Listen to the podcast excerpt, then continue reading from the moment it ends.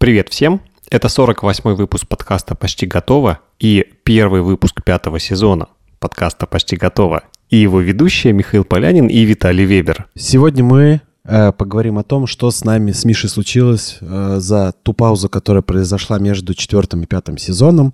С нами или с Мишей? Э, с нами, с двумя, с Мишей и Виталиком, конечно же, с, с двумя ведущими под этого прекрасного подкаста. Мы поделимся, что с нами случилось и как мы изменились за это время. Спойлер, э, много что случилось, много как поменялось. Да.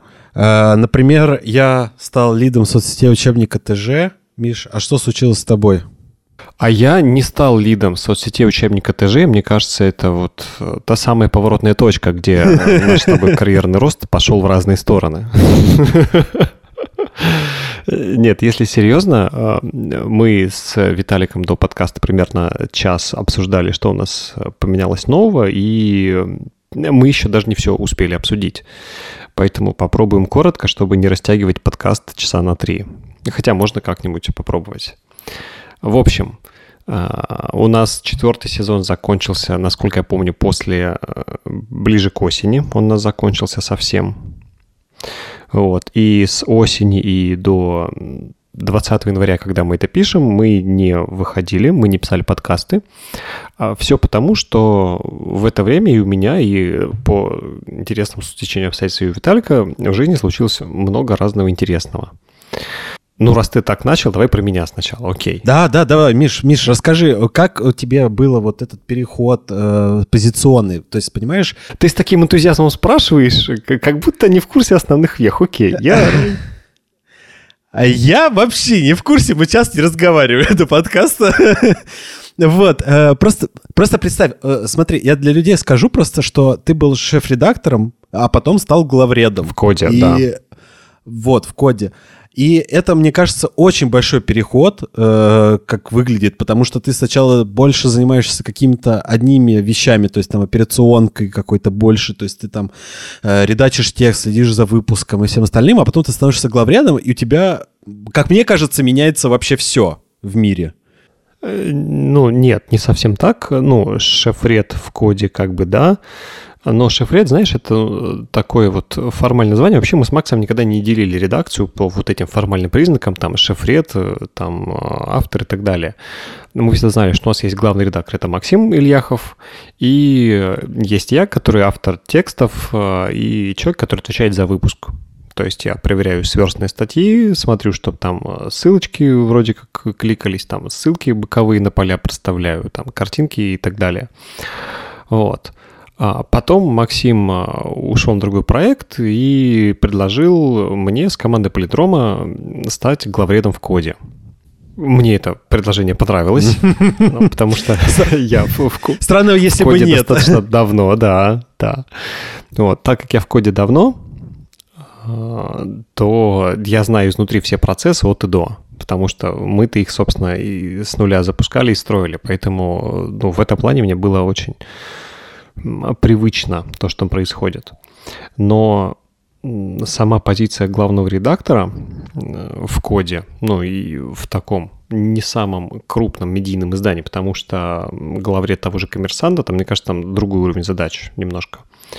Вот, если мы говорим про бизнес-медийку, то главред — это человек, который переходит от э, написания текстов, хотя это тоже есть и осталось, к э, верхнеуровневому управлению. То есть, Мгм, мгм. знаешь, вот эта вот картинка ожидания и реальность, да? Когда в э, ожидании, что ты главред, и ты такой э, сидишь, думаешь, придумываешь форматы, придумываешь рубрики, там, прикидываешь механики, как поменять главную страницу, там, какие метрики смотреть, то реальность — это главред. Это когда ты как бешеная белка скачешь со звона на созвон, потому что тебе нужно принять решение по этой части, а там не все так просто оказывается, нужно согласовать с одной командой. Потом идешь на созвон по SEO, там чуть другое, потом идешь на созвон по SMM, там третье, а потом идешь по э, дизайну, потом идешь на созвон по отчету, потом идешь на созвон по показателям, и, короче, вот э, такая штука. А, и в перерывах тебе нужно еще как бы работать, смотреть статьи, работать с автором, выпускать, придумывать механики, придумывать формат, и вот это вот все. Это еще остается и прибавляется вот это все сверху, что ты хочешь еще на звонки. Ну, на самом деле, позиция главного редактора, она, ну, она действительно стратегическая. Ну, то есть это уже не про тексты, это уже про общее верхнеуровневое позиционирование, структуру, работу издания в целом. И э, раньше я думал, раньше это несколько лет назад думал, вот, наверное, когда-нибудь хорошо, чтобы я стал главредом кода. Это такая была э, не то, что золотая мечта, но так было приятно об этом думать. Приятно, да. Да, и так подумал, на, на, ну, не, не писать тексты каждый день, а вот так по лайту что-то там приходить, делать туда-сюда. Вот. А сейчас по лайту это когда ты просто закрываешь ноут такой, так, все, прекрасно, на сегодня мы все, созвоны закончились, я все сделал, отлично. Можно поспать. Смена позиции, она мне кажется, каждая, каждый элемент, то, чем мы занимаемся, профессия, направление проекта, оно так или иначе влияет на то, как мы думаем. Это, а что ты имеешь в виду? А я тебе расскажу, смотри. Вот с сентября я главред кода, и сейчас по прошествии вот этих небольших нескольких месяцев я нач- начал по-другому смотреть на медийку, на редактуру, на контент в целом, вот на вот это все. Я понимаю, что у меня впереди еще много всего того, что скрыто за туманом высоких гор, но я, по крайней мере, вижу уже эти очертания и понимаю примерно, что, куда и как. И э, это вот, знаешь, мы про это уже говорили в одном из подкастов, про тот самый вот э, анекдот, когда у тебя, если в банку с маринованными огурцами положить помидор, то когда ты достанешь, у тебя будет помидор со вкусом маринованных огурцов. Да-да-да. Точно так же и здесь. Когда ты э, постоянно находишься в среде, которая для тебя не то что относительно новая, но она к тебе предъявляет требования же по-настоящему. Не то, как ты раньше приходил, там подсматривал, или там э, подменял э, кого-то там, там несколько дней, а когда все полноценно в этом живешь, то это внутри меняет твое отношение к контент-маркетингу в целом, к изданиям и к тому вообще, как ты рассуждаешь. То есть начинаешь рассуждать немножко на другом уровне. Не серия на уровне повыше, да, и я такой просветленный гуру, такой, все, чуваки, я перешел на уровень повыше. Я все понял в этом мире. Да, познал дзен. Нифига, это просто на другом уровне. Вот тот уровень остался, и появился какой-то еще другой. Это знаешь, а, когда есть какая-нибудь достопримечательность или гора там, или, не знаю, памятник, и а, в городе ставят э, такие штуки, не помню, как называются, э, типа телескопов, труб таких, чтобы издалека можно было рассмотреть. Вот в фильмах американских показывают, когда статуя свободы не подходит на какую-нибудь площадку, и глаза туда вот в эту штуку опускают, и вот как подзорную трубу смотрят. Вот, так, э, так и здесь, что это появляется просто вот чуть другой уровень, когда ты можешь подойти, посмотреть вот так вот, а, вот так вот теперь еще можно. И таких э, штук у тебя несколько расставляется, то есть с разных сторон. То есть если раньше ты смотрел только с одной точки, на что-то, то сейчас таких э, подзорных труб у тебя появляется несколько по городу, ты можешь с разных сторон посмотреть. И я понимаю, что чем глубже в это я буду погружаться, то тем больше таких точек обзорных в разных местах у меня появится, и я смогу смотреть на то, что мне нужно, прям с разных с разных сторон и видеть то, что я раньше уже не видел еще. Получается, ты открываешь вышки в Assassin's Creed, я правильно понимаю? А, Виталий, сейчас это прозвучит кощунственно, но я не играл ни в один Assassin's Creed. Окей. Когда, кстати, когда он только появлялся, только начинали рекламировать, я еще думаю, блин, какая офигенная игра. Ну, это вообще был прорыв такой э, э, в гейм-механике в то время. И что, надо обязательно поиграть. Но, блин, комп слабый потом. Потом выходит вторая часть такая, вот, э, можно комп апгрейднуть, поиграть в первую. Потом выходит третья часть, я такой, блин, но, но в первую-то я все равно хочу поиграть. Сейчас же выходит хрен его знает по счету какая часть. У меня комп, ну, давно уже я его проапгрейдил, он вполне себе и на нем летает киберпанк в 4К, но я уже не хочу играть в Assassin's Creed. Что-то как-то перегорело. Поэтому вот поверьте на слово, что там есть вышки, которые можно так открыть. Ну или Far Cry. Там тоже надо постоянно открывать вышки, которые, когда ты понимаешь, как у тебя открывается карта полностью. Я смотрю, у тебя дофига свободного времени, Виталь. Нет, просто я много играл. Я просто вижу в этом тоже такую штуку, потому что, которой ты говоришь о том, что у тебя открывается разный взгляд на проекты, потому что раньше ты, когда э, чуть пониже в позиции, ты такой думаешь, блин, почему именно такое решение приняли, почему не другое? Ты смотришь это и думаешь, блин, э, начальник принимает какие-то не те, а плохие решения.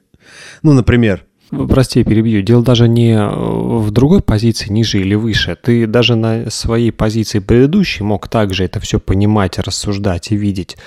Только штука в том, что на позиции главреда у тебя появляются дополнительные рычаги управления. Ты всей этой машиной начинаешь управлять, и твои решения влияют на вот эту всю махину в целом. Да, а когда ты пониже, ты такой думаешь, блин, да тут же вот надо вот так вот сделать, тут по, по, по прямой, наискоси надо поехать, и все получится. Но ты не знаешь, что наискосик, там в кустах сидит лев. А ты говоришь наискосик, да? Да, я именно так сказал.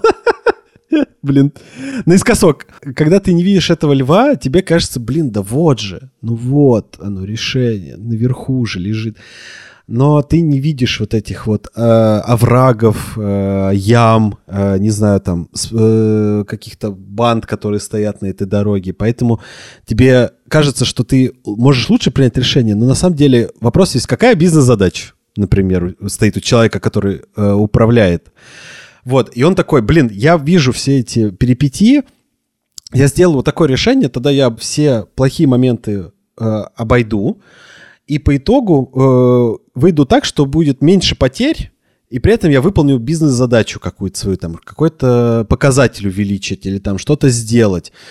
И по итогу ты такой, блин, вот это хорошее решение. Но еще немаловажно еще донести вниз людям, почему ты принял такое решение. Вот ты знаешь, мне вот ты сейчас рассказывал, мне э, возникла такая аналогия интересная, что э, переход на более высокую такую позицию, в плане медиа, да, главреда. Это как если раньше ты ходил по какой-то карте территории просто пешком, туда-сюда знал вот эти все наискосок маршруты, прямые, косые, кривые, то сейчас ты как будто садишься на вертолет, поднимаешься над эти территории наверх, и ты сверху уже видишь вот эти все опасные места тонкие. Да, у тебя, у тебя начинаются проблемы другого уровня, ты, не знаешь, квалистый ветер, врежешься вертолетом в лэп, там, я не знаю, тебя собьют, еще что-нибудь произойдет, но проблемы, которые ты видишь сверху, они для тебя ну, решаются чуть иначе уже, потому что ты как бы видишь картину в целом. Идти наискосок, как Виталик ко льву, или сверху крикнуть «Виталия, не ходи, там лев сидит». Да-да-да. Или, например, специально там, если есть такая возможность, дать там твоему коллеге, сотруднику сделать эту ошибку, то есть ты такой говоришь, слушай, ну не надо, но видишь, там человек, например, упорствует и говорит, блин, надо сделать точно. Если позволяет, ты такой, окей, сделай эту ошибку там, сделай это действие. Он делает, делает ошибку, и он тогда понимает, что ты его предупреждал, но просто он к тебе не прислушался, например. И так появляется, например, больше уважения в команде к примеру. При этом он ценит человек сразу, что ты его услышал, что он настаивал на этой идее, и ты, например, ему так помогаешь учиться, например, там, взращивая его потихоньку на этом. Типа, посмотри, там, э, как условно у меня там, давайте выпустим такой пост, там, я понимаю, что мы, я делал такие посты уже, там, с такой-то механикой, приблизительно то же самое, помню э, реакцию, там, читателей с разных при этом там проектов, я говорю, слушайте, да кажется, идея не особо крутая, потому что реакция будет очень низкая. То есть я это говорю уже как готовое решение. То есть я уже прошел там пять таких постов, и я говорю уже как готовое решение. Мне говорят, да нет, блин, ты не понимаешь, это классно. Я такой, окей, давайте сделаем. И я такой, ладно, ребят, давайте по поиграйтесь, я просто посмотрю в сторонке, как облажаетесь, приходите, я буду здесь все еще. Да-да-да-да-да. И ты потом получается, тот же результат, о котором ты говорил, говорят, блин, слушай, ты был прав. Я говорю, да, вообще без проблем, это ошибка, но она не страшная, не критичная. То есть я же понимал, что мы сделаем это. И, ребят, я знал, что вы облажаетесь. Как бы... Да. Все в порядке. Но за... Зато я буду точно уверен в том, что ребята в будущем будут принимать более взвешенные решения, потому что они уже попробовали, потестировали, сами сделали, сами обожглись и сами набили себе эту шишку. Которая им поможет потом двигаться дальше. Ну вот, кстати, еще по поводу вот этой новой позиции. э, Недавно разговаривал с одним знакомым, он говорит, слушай, ну все классно, а он, он сам автор. Все классно, но я не хочу. Мне, если бы мне предложили, я бы отказался. Говорю, чего? Ну, говорит, потому что я хорошо пишу тексты, я все там умею, знаю, но я нифига не люблю вот эти созвоны, отчеты, вот это вот туда-сюда, 5-10. Как бы, да, я понимаю, что, наверное, это как бы более высокая ступень развития, да, в копирайтинге, в редактуре, там, в контент-маркетинге. Но я реально не хочу. Вот мне здесь хорошо, мне хорошо платят, я пишу классные тексты. Я не хочу быть главредом, там, шеф-редактором, выпускающим никем. Вот мне, я автор, клево, написал текст за два часа, все, день гуляю, деньги пришли, все классно. Это я к тому, что, помнишь, у нас был выпуск, если напомнишь, какой, будет здорово. У нас был последний выпуск в четвертом сезоне про то, что не каждый должен быть лидером, и, видимо, твоему другу тоже не хочется быть лидером, потому что это, это правда очень много созвонов, и много отчетности, и много другого понимания в контенте. Да, ребят, если не слушали наш выпуск про лидерство и нужно ли всем становиться лидером, вот обязательно послушайте, там мы эту тему разложили прям от и до, мне кажется. И действительно я понимаю, что если бы у меня был чуть другой подход, да, из серии я классный специалист, я пишу там текст, но главред я не хочу, то вполне возможно, да, я бы им не стал, просто потому что я бы понял, что нет, это же созвон, это отчетности, таблички, бесконечные какие-то митинги, презентации, коллег, давайте синхронизируемся, да блин. Нам срочно надо всем синхронизироваться на этих звонках. Мне кажется, наш подкаст — это такая одна большая синхронизация, Миша. Да, да, да. Ребят, если вы думаете, что мы с Виталиком вот так вот записываем подкаст просто потому, что у нас есть контент-план, нет, мы с ним просто раз в неделю созванимся и просто обсуждаем, что у нас происходит. Часть из этого попадает в подкаст. Возможно, когда, когда-нибудь будет, будет попадать большая часть. Будет такой, знаешь, подкаст версии 18+. Потому что там, там жестко. Там будет, э, там буду я и запиканный Виталик, потому что Виталик, когда начинает что-то рассказывать, ну, то есть там, ну, нет смысла запикивать отдельные слова, потому что там будет азбука Морзе, и иногда типа «понимаешь?» и дальше опять пошла азбука Морзе, вот запиканная, все. То есть вы думаете, что если этот э, бритый э, сверху а снизу бородатый интеллигент разговаривает литературным языком, нет, он, он хорош. Я крою, я крою все э, трехэтажным матом. Э, да. Э, у меня произошло тоже вот этот переход, когда там я был сеньором и стал лидом. И для меня стало неожиданностью, что надо э, делать еще больше презентаций, чем я делал до этого. То есть до этого я был таким парнем, который участвует в презентациях, в защитах, э, в различных выступлениях э, в агентстве. Но когда я вот перешел на позицию там лида, я такой, вау, тут еще больше надо созваниваться, еще больше надо презентовать идеи, защищать эти идеи и по-разному их под, предоставлять еще людям и делать так, чтобы они поняли, что я хочу. А я напомню нашим слушателям, даже не напомню, расскажу, что Виталий теперь, он SMM-лид в Тиньков, в группе компании Тиньков. Есть у ТЖ учебник, у них есть соцсети SMM, и Виталик, он теперь лид, глава вот всех вот этих SMM-движений в Тиньков учебнике. Прошу любить и жаловать. Да, и я прям в шоке от того, что там процессы, ну, во-первых, еще переход там из агентства в большую корпорацию, это тоже такой прям э, интересный опыт, потому что вообще другие скорости, другие движения и совсем другие правила игры. И хотя мне казалось, что я уже дорос до этой позиции, то есть, да, я себя чувствую уверенно, да, я умею там рассказывать, презентовать, все остальное делать, но по итогу я про себя выяснил, что я такой, ой, а, когда ты становишься на позицию лида, ты, тебя сразу же все твои э, недоработки, какие-то черты, которые там были у тебя там, или скиллы, которые ты не докачал, они очень сильно вскрываются на позиции, когда ты появляешься, потому что тебе приходят, задают, например, коллеги неудобные вопросы, или какие-нибудь такие неприятные вопросы задают. Где деньги, Лебовские? Ну, условно, да, там такие, или там, а почему вы сделали вот так, а не вот так? Ну, кажется же, вот так надо делать. А ты такой, окей, давайте мы начнем сначала. И ты начинаешь опять объяснять, почему вы так делаете, а вот так вы больше не делаете. Или там, э, приходят тебе коллеги, говорят, блин, да вот надо вот так делать. Ты такой, да слушайте, ну хватит, не надо, давайте мы сделаем немножечко по-другому. А потом коллеги настаивают, Виталий пытается объяснить, еще раз настаивают, и в итоге Виталий э, срывает маску благородного лида, объясняет трехэтажным матом, вылетают стекла в офисе на соседних этажах, и ребята такие, а, ну, ну теперь понятно, так бы сразу и сказал, как бы, что ты тут начал. Да, что стекла выбиваешь? Да, и все, и ушли. Ну, слава богу, я так не делаю. Пока, пока еще. Я надеюсь, что я буду до конца толерантен и мягок. Расскажи, как тебе самому на, на позиции лида в таком большой, в такой большой компании с кучей подчиненных? очень интересно. Ну, то есть э, ты, когда работаешь условно там джуном, медлом, сеньором, и вот что ты из этих позиций, ты такой, я кре- креатор, ты такой, я создаю, я постоянно что-то создаю, креативлю, у тебя идеи, ты где-то цепляешь какие-то штучки, э, посмотришь, что на рынке, ты в курсе в трендов, всего такого. Когда ты становишься следом, ты такой, я теперь бизнес больше. То есть ты становишься на позицию того, что ты теперь не занимаешься вот такой, я делаю прекрасный, великолепный контент, который читает миллионы людей.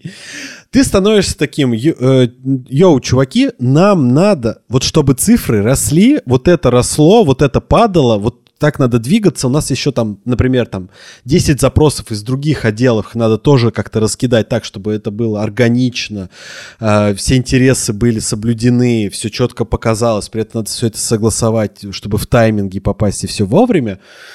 И ты такой, ух ты, ты постоянно сшиваешь картину мира. Ну, то есть у тебя есть куча таких разных э, кусков ткани, которые ты каждый день э, берешь нитку с иголкой и начинаешь потихонечку сшивать, чтобы все было органично, прекрасно и великолепно, и чтобы при этом при всем у тебя команда чувствовала себя хорошо, чтобы, условно, все кушали, все спали, все, условно, э, не выгорали, чувствовали себя прекрасно, чувствовали, что они э, вносят какой-то большой вклад в проект, они там, типа, ну, мы делаем просто вот контент, да, спасибо большое, там, а что они делают, типа, большие вещи, они там только какие-то мелкие задачи, там, типа, написать пост, там, отправить письмо, поговорить с юристами, что-то еще сделать, а что они, типа, реально двигают большую махину, картину. А у тебя э, есть э, какие-то штучки, которые, может быть, у тебя появились в ежедневной работе, вот которые ты раньше такой, блин, я никогда этим бы не хотел заниматься, но теперь мне надо этим заниматься, потому что я стал вот главредом. Да, вот буквально э, несколько дней назад я про это думал, когда ты отвечаешь за какой-то узенький фронт работ, а конкретный специалист отвечает за очень узкий фронт работ такой сектор свой э, рабочий и влево-вправо так посматривает, но не то, что глубоко копает. А когда это позиция уровня главреда, тебе нужно смотреть на все сектора сразу.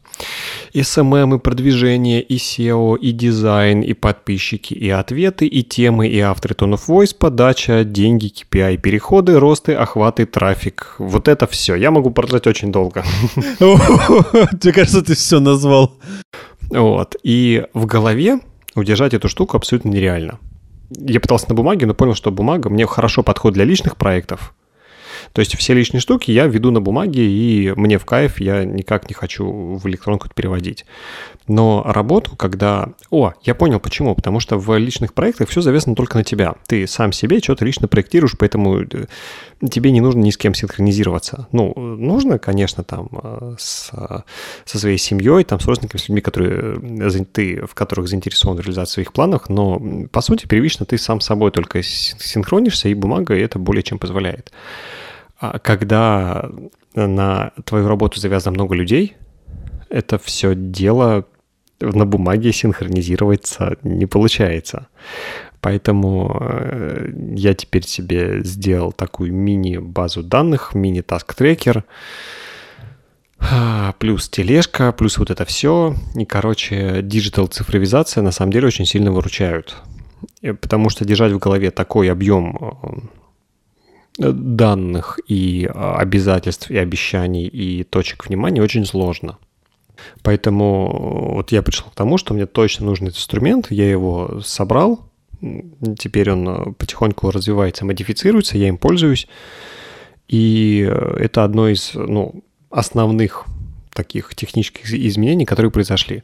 Второе — это те самые постоянные созвоны. При этом надо дать должное, э, у нас нет, знаешь, таких классических тупых бесполезных созвонов, когда созваниваешься ради того, чтобы выяснить, о чем будем говорить на следующем созвоне. А, нет, созвоны все реально конкретные, четкие, по делу. А только штука в том, что для условного отдела или там для человека это один созвон, а у меня таких э, людей или условных отделов чуть больше. Поэтому я полюбил календарь, стараюсь записывать все созвоны, падают э, внешние какие-то, смотришь, нужно, не нужно, там, если это давайте чуть перенесем или что-то обсудим. А появилось слишком много организационной штуки, чтобы держать это в памяти. Поэтому все тебе приходится записывать, э, несколько раз в день туда заходить, проверять, ничего ли не ускользнуло из зоны внимания. И мне кажется, это один из основных, ну, если не инструментов, то одна из основных механик а, главреда и, в принципе, любого человека на руководящей должности, плюс-минус – а, то, что все, ну не в то, что все должно быть постоянно перед глазами, а не нужно ничего упускать. Потому что если ты что-то упустил, это не значит, что твои подчиненные там или коллеги, ой, все классно, он забыл, мы ничего не будем делать. Нет, они будут делать, потому что со мной работают очень адекватные, классные, профессиональные люди. Они, конечно, будут делать, они сделают все хорошо. Только штука в том, что э, иногда мне нужно либо узнать от них какие-то данные, либо попросить их сделать что-то еще, кроме того, что они делают.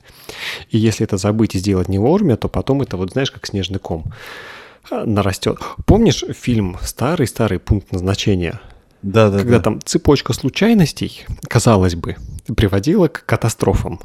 Так и здесь вот э, здесь не позвонил, здесь чуть не ответил, здесь что-то данные не посмотрел, туда-сюда, а потом смотришь, твою ж мать. Это вот все можно было предотвратить, если бы ты сделал вот это, или вот это, или вот это. Но ты не сделал ничего, потому что забыл, или потому что некогда было, или потому что еще там тысяча причин. А когда есть э, инструмент, любой, абсолютно любой, который помогает тебе вот это делать, это дело становится в разы проще. Тут, конечно, мы переходим на проблему иного уровня. Знаешь, Виталий, что самое сложное в планах? Что-что? В любых. Взять и сделать. Да, всегда. То есть э, взять и сделать это сложнее часто, чем запланировать. Вот, такие вот э, инсайты. У меня получилось то, что когда я перешел, это то, что на мне очень много начинало зависать, знаешь, задач, то есть когда вот, вот эти звонки идут, эта вся информация за сутки идет, у тебя там звон, звонок, потом э, общение в команде, передача задач, потом что-то там еще очередной звонок, и вот это вот идет все потоком.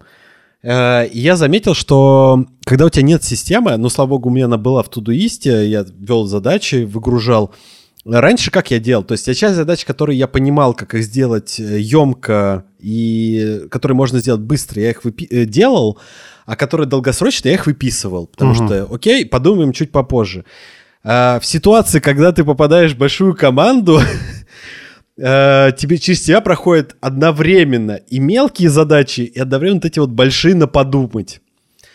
И случались патовые ситуации, когда я такой, надо подумать, и это зависало на мне надолго, эта задача. А потом подходил уже срок, и я такой, ой, кажется, эта задача даже не сдвинулась. Как ты говоришь, самое сложное сделать. И я такой, и ты начинаешь в бешеном режиме вспоминать э, вводные этой задачи. Контекст, вспоминать контекст. Вот. Наш любимый рубрик контекст, конечно. Возвращается в подкаст. Да. И ты выписываешь эту задачу, и такой, надо сейчас быстро понять, ага, вот здесь сюда, сюда, и потом ты решаешь бегать, все, ты ее сделал, схлопнул, а на следующий день ты просыпаешься, и у тебя другая уже большая задача такая подкралась к тебе, такая, привет. Такая, знаешь, сзади под плечо подходит такая, тык-тык-тык-тык-тык, привет. Да-да-да. Ты, кажется, не обратил на меня внимания. Ты такой, елки-иголки, надо бежать быстрее, срочно, делать ее, быстро чаще разбивать.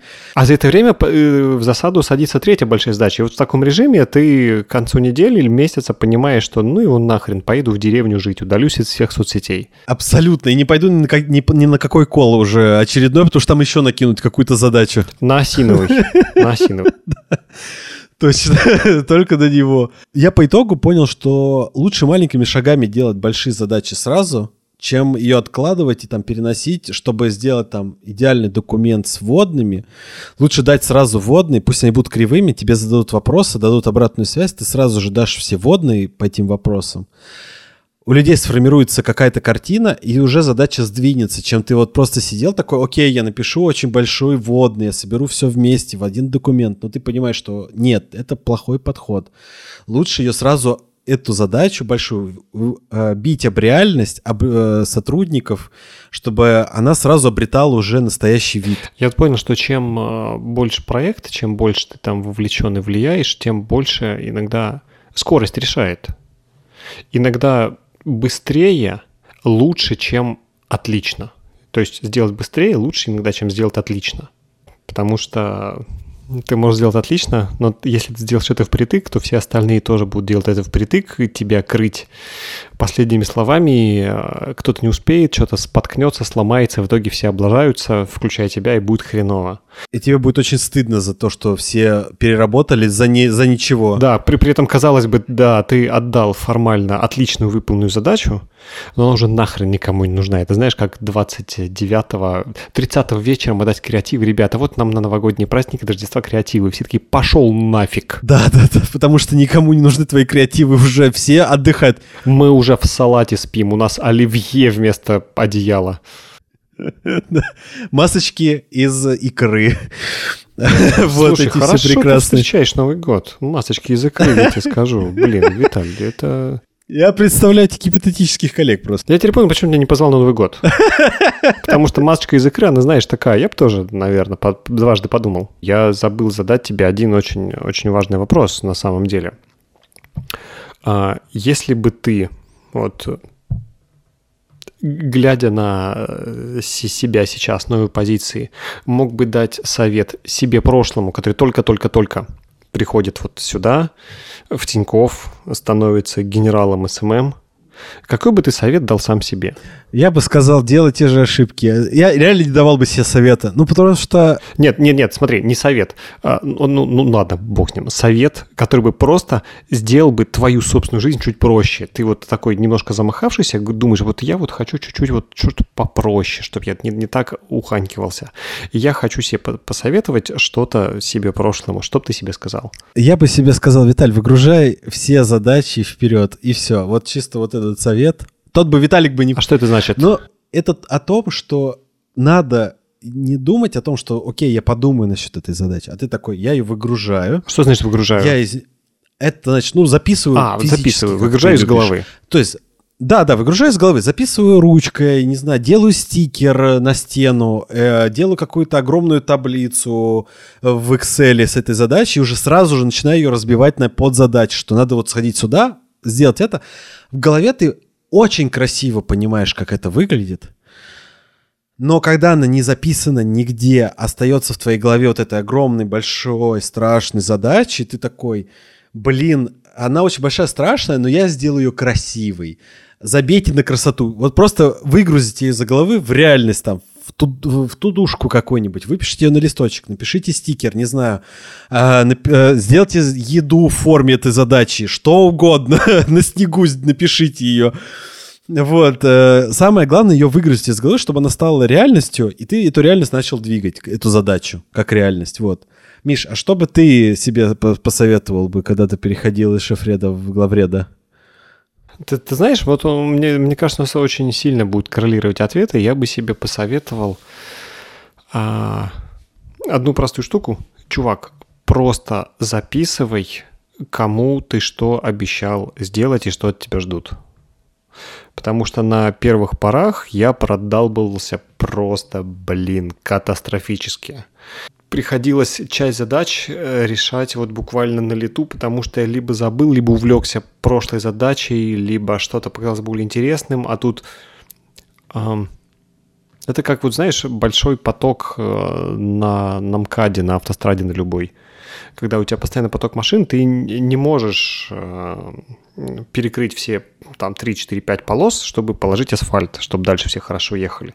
Ты вынужден как-то перекрывать одну полосу, потом другую, а потом это. А машины-то все равно едут, они скапливаются. Не будет такого, что машин как бы не будет. Даже ночью у тебя все равно кто-то будет ездить.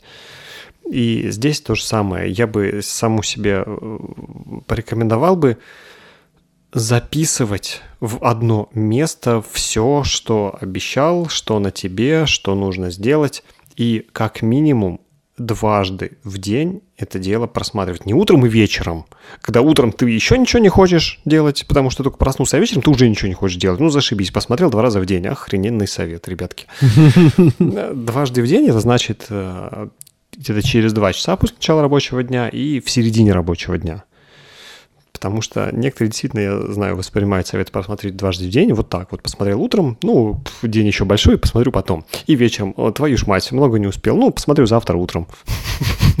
И вот этот бесконечный цикл начинается. Да, а так... Э, и второе, что я себе сказал из серии, Миш, у тебя все нормально получится, просто делай делай хорошо, старайся и не забивай болт на, на все. Просто, просто фигач, как ты это обычно делаешь. Это тебя спасет, выручит и продвинет к чему-то новому. Вот, вот что я бы себе сказал. Суперский совет, особенно последнее в конце, когда просто верить в себя, это тоже часть этого пути. Ну что ж, вот такой получился первый выпуск пятого сезона. А, напишите в комментариях а, на площадке, где вы слушаете, как вам вообще немножко обновленный формат, а, что у вас произошло нового в жизни, что вы поняли, какой бы совет вы дали нам или саму себе в разных ситуациях. В общем, поделитесь, как вообще у вас прошло это время, такой долгий перерыв. Скучали вы или нет, или даже не заметили, что подкаст перестал выходить. Как-то так. Э, спасибо, что послушали этот выпуск. Ставьте сердечки, звездочки на тех подкаст-площадках, где вы нас слушаете. Так вы помогаете нам э, продвигать подкасты, чтобы больше людей смогли его послушать. На этом все. Всем пока. Пока.